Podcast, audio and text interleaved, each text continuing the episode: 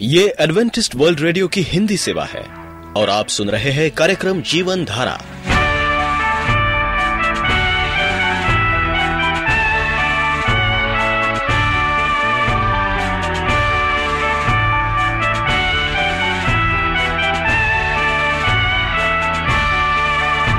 कार्यक्रम जीवन धारा सुनने वालों को मैं स्मिता और मैं अमित। हमारा प्यार भरा नमस्कार। एडवेंटिस्ट वर्ल्ड रेडियो की हिंदी सेवा में हम आपका स्वागत करते हैं। श्रोताओं, आइए, आज प्रसारित होने वाले कार्यक्रमों की जानकारी दे दें। आज होगी पहले स्वास्थ्य चर्चा, इसके बाद एक गीत होगा और फिर कार्यक्रम के अंत में पवित्र बाइबल का संदेश। तो चलिए, स्वास्थ्य चर्चा सुनने से पहले सुनते हैं ये गीत। बाइबल सोसाइटी ऑफ़ इंडिया प्रस्तुत करता है, भजन संहिता, पहला भाग।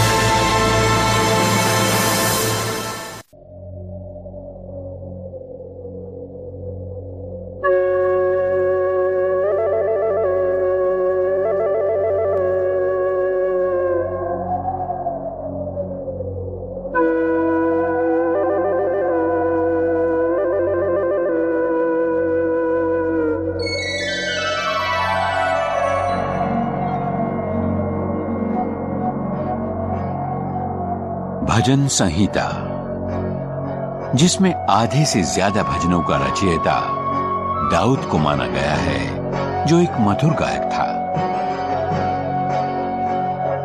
दाऊद ने अधिकांश भजनों की रचना लगभग एक हज़ार ईस्वी पूर्व की, जब इसराइल स्वर्ण युग से गुजर रहा था। इन भजनों में स्तुति प्रशंसा पाई जाती है। मसीहियों के जीवन की हर सांस में परमेश्वर की स्तुति होनी चाहिए। और इस तरह के भजनों का हमारी आराधना में मुख्य स्थान होना चाहिए। आदि भजन विश्वास की वे प्रार्थनाएँ हैं जो परेशानी व दुख के समय हमें संभालती है। इन भजनों को हमें स्मरण कर लेना चाहिए, ताकि सताव और परीक्षा के समय हम परमेश्वर के वचन द्वारा विश्वास में दृढ़ रह सके। ये भजन काव्य रूप में महान सच्चाइयों को प्रकट कर हृदय की गहराई तक पहुँचते हैं।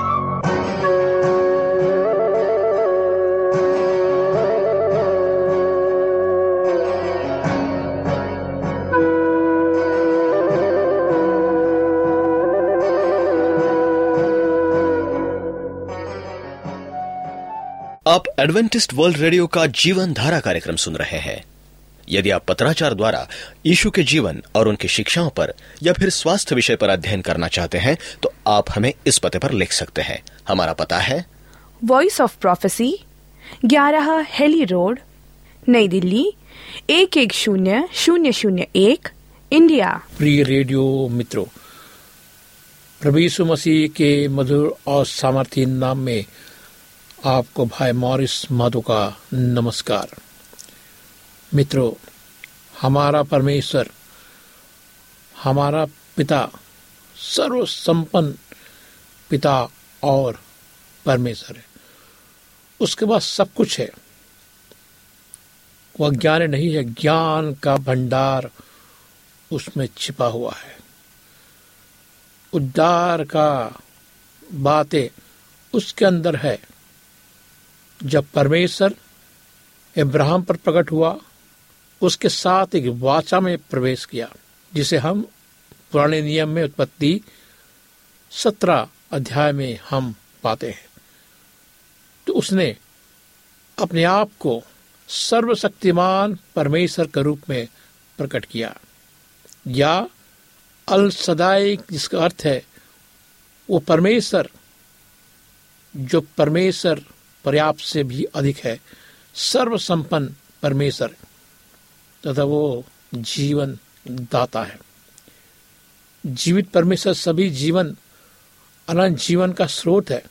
जो हन्ना दस दस में यीशु ने कहा कि वो परमेश्वर का बहुतायत का जीवन देने आया है।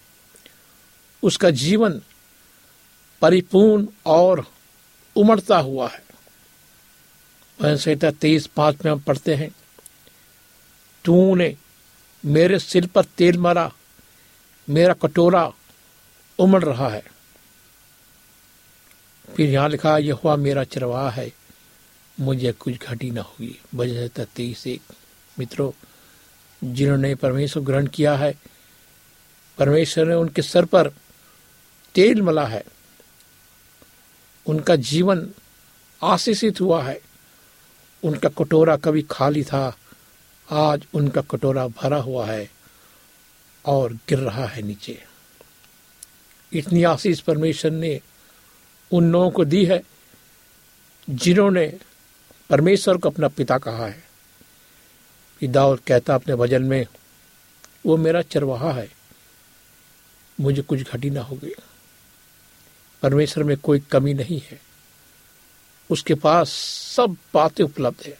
ऐश्वर्य, आदर, सामर्थ, अधिकार, चमक, महिमा, ये सब उसके हैं। उसका आंतरिक जीवन तथा प्रेम उमड़ता रहता है। जब परमेश्वर ने मनुष्य की रचना की तो उसने उसको अपने स्वरूप में बनाया, ताकि वो उसके समान हो, मती उत्पत्ति एक सत्ताईस में लिखा है मेरे दोस्तों। भजन संहिता आठ पाँच में लिखा है। इसे जरा ध्यान से सुने। यहाँ लिखा है, उसने मनुष्य को ईश्वर से कुछ घटकल बनाया। उसे महिमा, सम्मान का मुकुट पहनाया। स्त्री और पुरुष परमेश्वर की संगति में रहते थे। वे परमेश्वर के स्वरूप में बनाए गए हैं। महिमा के वश से ढके हुए हैं। जीवन से भरपूर उसकी सामर्थ की पहुँच के पास थे। परमेश्वर सभी पर्याप्तता का परमेश्वर है। सब कुछ उसके पास है। जिसके पास कोई कमी नहीं है। मनुष्य जाति का यह भाग था कि वह उसी बहुदायत सोच में रहे उसको कुछ कमी न हो। वे अदन के सुंदर बगीचे में थे। इब्रानी में ईडेन करते धन भरपूरी खुशी, परमेश्वर इन सब का स्रोत था।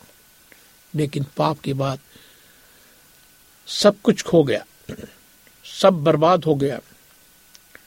सब कुछ खत्म हो गया। आशीष खत्म हो गई। शरीर कमज़ोर हो गया। मनुष्य पाप का दीवाना बन गया। मनुष्य ने शैतान को मौका दिया कि शैतान उसके जीवन में प्रवेश करे। जो परमेश्वर नहीं चाहता था। परमेश्वर ने मनुष्य कहा, लेकिन मनुष्य ने परमेश्वर की बात को नहीं सुनकर शैतान की बात को ज़्यादा सुना। आज जगत में यही हो रहा है। आज लोग परमेश्वर की आवाज़ को कम, शैतान की आवाज़ को ज़्यादा सुनते हैं। लेकिन बाइबल कहती कि मेरी भेड़े मेरी आवाज़ को सुनती हैं? क्या आप उसकी भीड़े हैं? क्या आप आज परमेश्वर की उस मधुर आवाज़ को सुन रहे हैं? वो चाहता है कि इस कार्यक्रम के माध्यम से आप उसकी आवाज़ को सुने। ये परमेश्वर की आवाज़ है। ये परमेश्वर का जीवित वचन है जो मैं आपसे कह रहा हूँ। मेरे मित्रों, जब मनुष्य पाप में गिरा, उसने अपने अनंत जीवन खो दिया। शैतान उसका स्वामी बन गया। मनुष्य ने उसकी शैतानी स्वभाव को पा लिया। इब्रानी हो दो, एक, दो। और उसकी आत्मा मर गई। शैतान इस संसार युग का स्वामी बन गया। वो अपने चोरी, हत्या, नाश करने के काम में लग गया। मनुष्य अब केवल गुलाम रह गया। अपने पतन में उसने परमेश्वर पदत महिमा, बहुतायत के जीवन के बदले पाप, बीमारी, गरीबी अकेलापन, मौत को गले लगा लिया। आज मनुष्य वही कर रहा है। आज मनुष्य मौत को गले लगा रहा है। परमेश्वर से दूर जाकर। आज मनुष्य अकेलापन का शिकार है। क्यों? क्योंकि परमेश्वर से दूर है। परमेश्वर को उसने छोड़ दिया। शैतान के बंदर में है मेरे दोस्तों, शैतान के बंदर से निकले। परमेश्वर आपको गले लगाना चाहता है। अब मौत को क्यों गले लगाइएगा? परमेश्वर के पास आए। और प्यारा परमेश्वर है, आपको, आपके पापा को धोने का परमेश्वर है। वो आपका पिता है। मेरे दोस्तों, ये सब बातें जो मैंने आपसे कही, ये पाप के पहले नहीं था। लेकिन अब वे संपूर्ण सृष्टि में धब्बे के समान है। इनमें से कोई बात परमेश्वर के हृदय से नहीं आई। पतन से पहले इनका कोई अस्तित्व भी नहीं था। इब्राहिम से वाचा बांधने के द्वारा परमेश्वर ने चाहा कि उस संगति को फिर से मनुष्य के साथ स्थापित करे। जो कुछ मनुष्य से वंचित रह गया, उसे फिर से पुनः स्थापित कर दे। इब्राहिम के द्वारा मसीह को आना था। यीशु के द्वारा पिता के साथ सर्व संपन्न जीवन, संगति जो सर्व संपन्न परमेश्वर है, उसको पुनः स्थापित करना था। परमेश्वर को मनुष्य की आवश्यकता थी। वो कौन सी चीज़ थी जिसे मनुष्य जाति के ने पतन के समय खोया? आइए हम देखेंगे। मनुष्य परमेश्वर के समक्ष विधानिक रूप से खड़ा नहीं हो पाया। पाप के द्वारा अलग होने के द्वारा मनुष्य दोष की आज्ञा के अंतर्गत आ गया और उसने परमेश्वर के पास पहुँचने के अधिकार को खो दिया। मनुष्य ने अपने परमेश्वर के समान जीवन को खो दिया। आत्मिक रूप से वह मर गया। आज मनुष्य मरा हुआ है, जीवित नहीं है। वो केवल दिखावा कर रहा, वो जीवित है, लेकिन अंदर से वो चिंतित है, बीमार है, विचलित है। अनेक प्रकार के चिंताओं से वो ग्रसित है कि आज क्या होगा, कल क्या होगा। मेरे दोस्त, अगर आप इस चीज़ के शिकार है तो आपको परमेश्वर की आवश्यकता है, आपको कोई नहीं बचा सकता। आप आत्मिक रूप से मर गए हैं, शारीरिक रूप से भी आप मरे हुए हैं। आप मुर्दे के समान हैं आपके पिता की आवश्यकता है, और वो पिता प्रभु मसीह है। मनुष्य ने अपनी नागरिकता को परमेश्वर के राज से खो दिया, और शैतान के राज का नागरिक बन गया। पाप के साप और मृत्यु ने उसको घेर लिया, और वो शैतान के अधिकार में आ गया।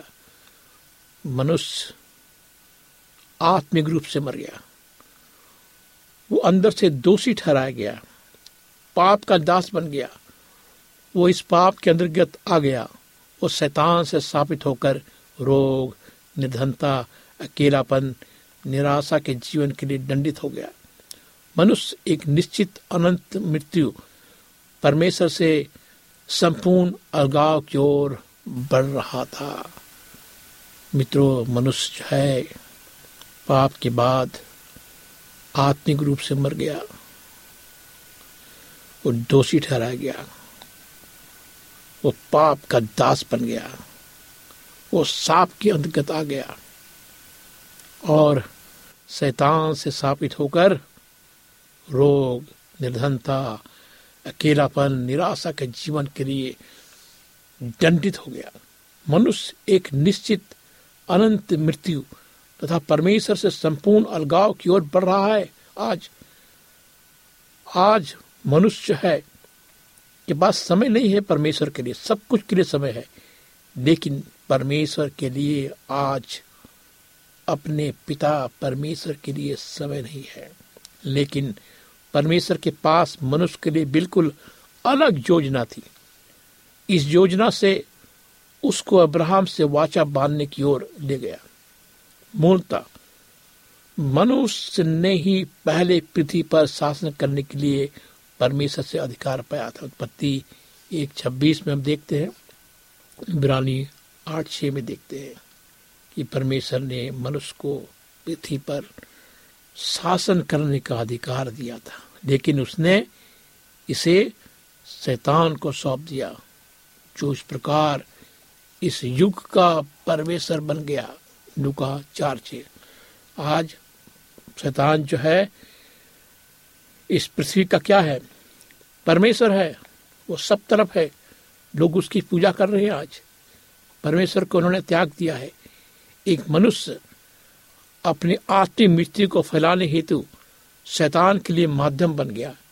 और एक मनुष्य है, मनुष्य को माध्यम बनना था। परमेश्वर के जीवन को फैलाना था। परमेश्वर को ऐसे व्यक्ति की आवश्यकता थी जो सबसे पहले उसकी आज्ञा माने। इब्राहिम ने वाचा को स्वीकार किया और वो परमेश्वर के सामने उस विश्वास की आज्ञा में चला। इस कारण से परमेश्वर वाचा को पृथ्वी पर संभाल सका। यीशु को हमें छुड़ाने के लिए भेजा। प्रभु यीशु मसीह क्यों आया? इसलिए आया कि हम शैतान के बंधन से छुड़ाए जाए। हम पाप से छुड़ाए जाए। एक वाचा सदैव दो ओर से कार्य करती है। प्रत्येक ओर से अपने आप को और जो कुछ वो था, उसे दूसरे व्यक्ति को दे रहा है। परमेश्वर के साथ हमारी वाचा में हमें उसे अपने आप को देना है। वो अपने संपूर्ण व्यक्तित्व तथा संपत्ति का साथ देता है। जो वाचा परमेश्वर ने इब्राहिम के साथ बांधी, वो इसलिए थी। कि अब्राहम को अपनी ओर से परमेश्वर से प्रेम करना था। उसकी आज्ञा माननी थी। उसका अनुसरण करना था। विश्वास करना था। संक्षेप में, उससे अपने जीवन को, परमेश्वर को सौंपना था। परमेश्वर की ओर से इसका अर्थ था कि वो स्वयं को अब्राहम के लिए देगा। उसकी सुरक्षा अगुवाई करेगा, तसल्ली देगा, आशीष देगा तथा उसको सहारा देगा। उसको अपने जीवन संपन्नता देगा। हमें अक्सर इन सत्यों के बारे में बताया गया है। लेकिन ये दोहराना ज़रूरी है जो कुछ अब्राहम के पास था, वो सब परमेश्वर था के पास था। और वो सब परमेश्वर का था। हमारे लिए ये समर्पण तथा तो परमेश्वर का प्रेम का प्रश्न है, जो उसको प्रथम स्थान देने का कारण बनाता है। सर्वस्व त्याग हमें उसके लिए सब कुछ छोड़ने के लिए तैयार रहना चाहिए। सब कुछ। अब उसका है। सब कुछ अब किसका है? परमेश्वर का है। घर, परिवार, कार्य, समय, धन, रिश्तेदार, जायदाद इत्यादि। ये सब परमेश्वर का हमारा नहीं है। ये सब अब हमारे नहीं है। वे परमेश्वर के हैं और हम जो एक बात को समझना भूल गए हैं, वो यह है कि वाचा के दो पहलू की सहमति है। हम अपने आप को परमेश्वर के हाथ में सौंपने के लिए सहमत होते हैं और कोई भी कीमत चुकाने के तैयार रहते हैं। यद्यपि इसका अर्थ ये नहीं कि परमेश्वर हमसे सब कुछ ले लेता है और हम उसकी ओर से कुछ नहीं पाते। नहीं, वाचा में परमेश्वर की भी ज़िम्मेदारी है। वाचा के दूसरे पहलू में शैतान भरसक प्रयास करता है कि हम इस पहलू के पहलू से अनभिक्त रहे। वो ये है कि परमेश्वर सर्वशक्तिमान है। परमेश्वर जो बहदायत का परमेश्वर है, जो हमें आनंद पूर्वक हर एक अच्छे और सिद्ध वरदानों को देता है। परमेश्वर के साथ आपके वाचा के संबंध का ही बिना हिचकिचाए आपके प्रति समर्पित है। वो आपके लिए अपने बहुतायत के जीवन सामर्थ्य बुद्धि, अपनी अलौकिक शक्ति, अपनी व्यक्तिगत उपस्थिति के प्रति समर्पित है, जिससे आपको कभी किसी तरह की कमी ना हो। दूसरा कुलंथी नौ आठ अगर आप ज़रूरत हो तो आप उसे पुकार सकते हैं और उसने अपने वाचा के साझेदारी की सहायता करने के लिए प्रतिज्ञा की है। लूका पंद्रह तैतीस में हमसे कहता है, पुत्र, तुम तो सदा मेरे साथ रहते हो। आज जो कुछ मेरा है वो तुम्हारा है। बाइबल कहती है, उसने अपने निज पुत्र को भी नहीं बचाया। उसे हम सबके लिए क्या किया? समर्पित कर दिया। तो इतना देने के बाद क्या वो हमें अपने पुत्र के साथ सब कुछ नहीं देगा? रोमियो आठ बत्तीस। यीशु मसीह के द्वारा परमेश्वर के पास आपके प्रत्येक क्षेत्र के लिए जीवन है। प्रत्येक क्षेत्र में क्या है? जीवन है। परमेश्वर, बहुतायत का परमेश्वर है। यीशु मसीह के द्वारा उस जीवन को हमारे लिए वो क्या करता है? उपलब्ध करता है। या उपलब्ध किया है, ये देना चाहता है, किसके द्वारा? प्रभु यीशु मसीह के द्वारा, उसकी बेसकीमित प्रतिज्ञाओं के द्वारा, उसके जीवन की भरपूरी और ईश्वर स्वभाव क्या है? हमारा है। अभी हमारा स्वभाव कैसा होना चाहिए? हमारा स्वभाव प्रभु यीशु मसीह की तरह होना चाहिए। बाइबल कहती कि हमारा स्वभाव मसीह की तरह हो। उसका बहुतायत का जीवन हमारे अवसावताओं से कहीं ज़्यादा किसी भी परिस्थिति में लिए गए हैं। जब मनुष्य जाति पाप में गिरी तो हमारे जीवन का कोई भी क्षेत्र पतन तथा आत्मिक मृत्यु से अछूता ना रहा। हमारे जीवन का कोई भी क्षेत्र परमेश्वर की महिमा से बचा ना रहा। सब कुछ पतित हो गया। हर एक के लिए अभाव बताए के जीवन की अनुपस्थिति एक सच्चाई बन गई। फिर भी यीशु में अब जीवन की सर्व संपदा किसी भी आवश्यकता तथा किसी के लिए भी संसाधन उपलब्ध है। यीशु की क्रूस पर मृत्यु, उसका पुनरुत्थान जीवन के प्रत्येक क्षेत्र की आवश्यकताओं को पूरा करता है। यीशु ने अपने आप को अपने ऊपर ले लिया और आपके कर्ज को क्या किया? चुका दिया। जो कर्जा आपके ऊपर था पाप की मजदूरी, मृत्यु वो कर्ज हमारे ऊपर मेरे मित्रों। उसको किसने चुकाया? प्रभु यीशु मसीह ने। उसने अपनी वेदना को सह लिया। उसने आपके रोग को ले लिया। आपकी गरीबी तथा भाव को दूर कर दिया। ईसा तिरपन तीन छह, दूसरा क्रंथी पाँच, इक्कीस, गलतियों तीन, तेरह में ये बातें लिखी गई है। उसके स्थान पर उसने अपनी धार्मिकता भरपूरी का जीवन दिया।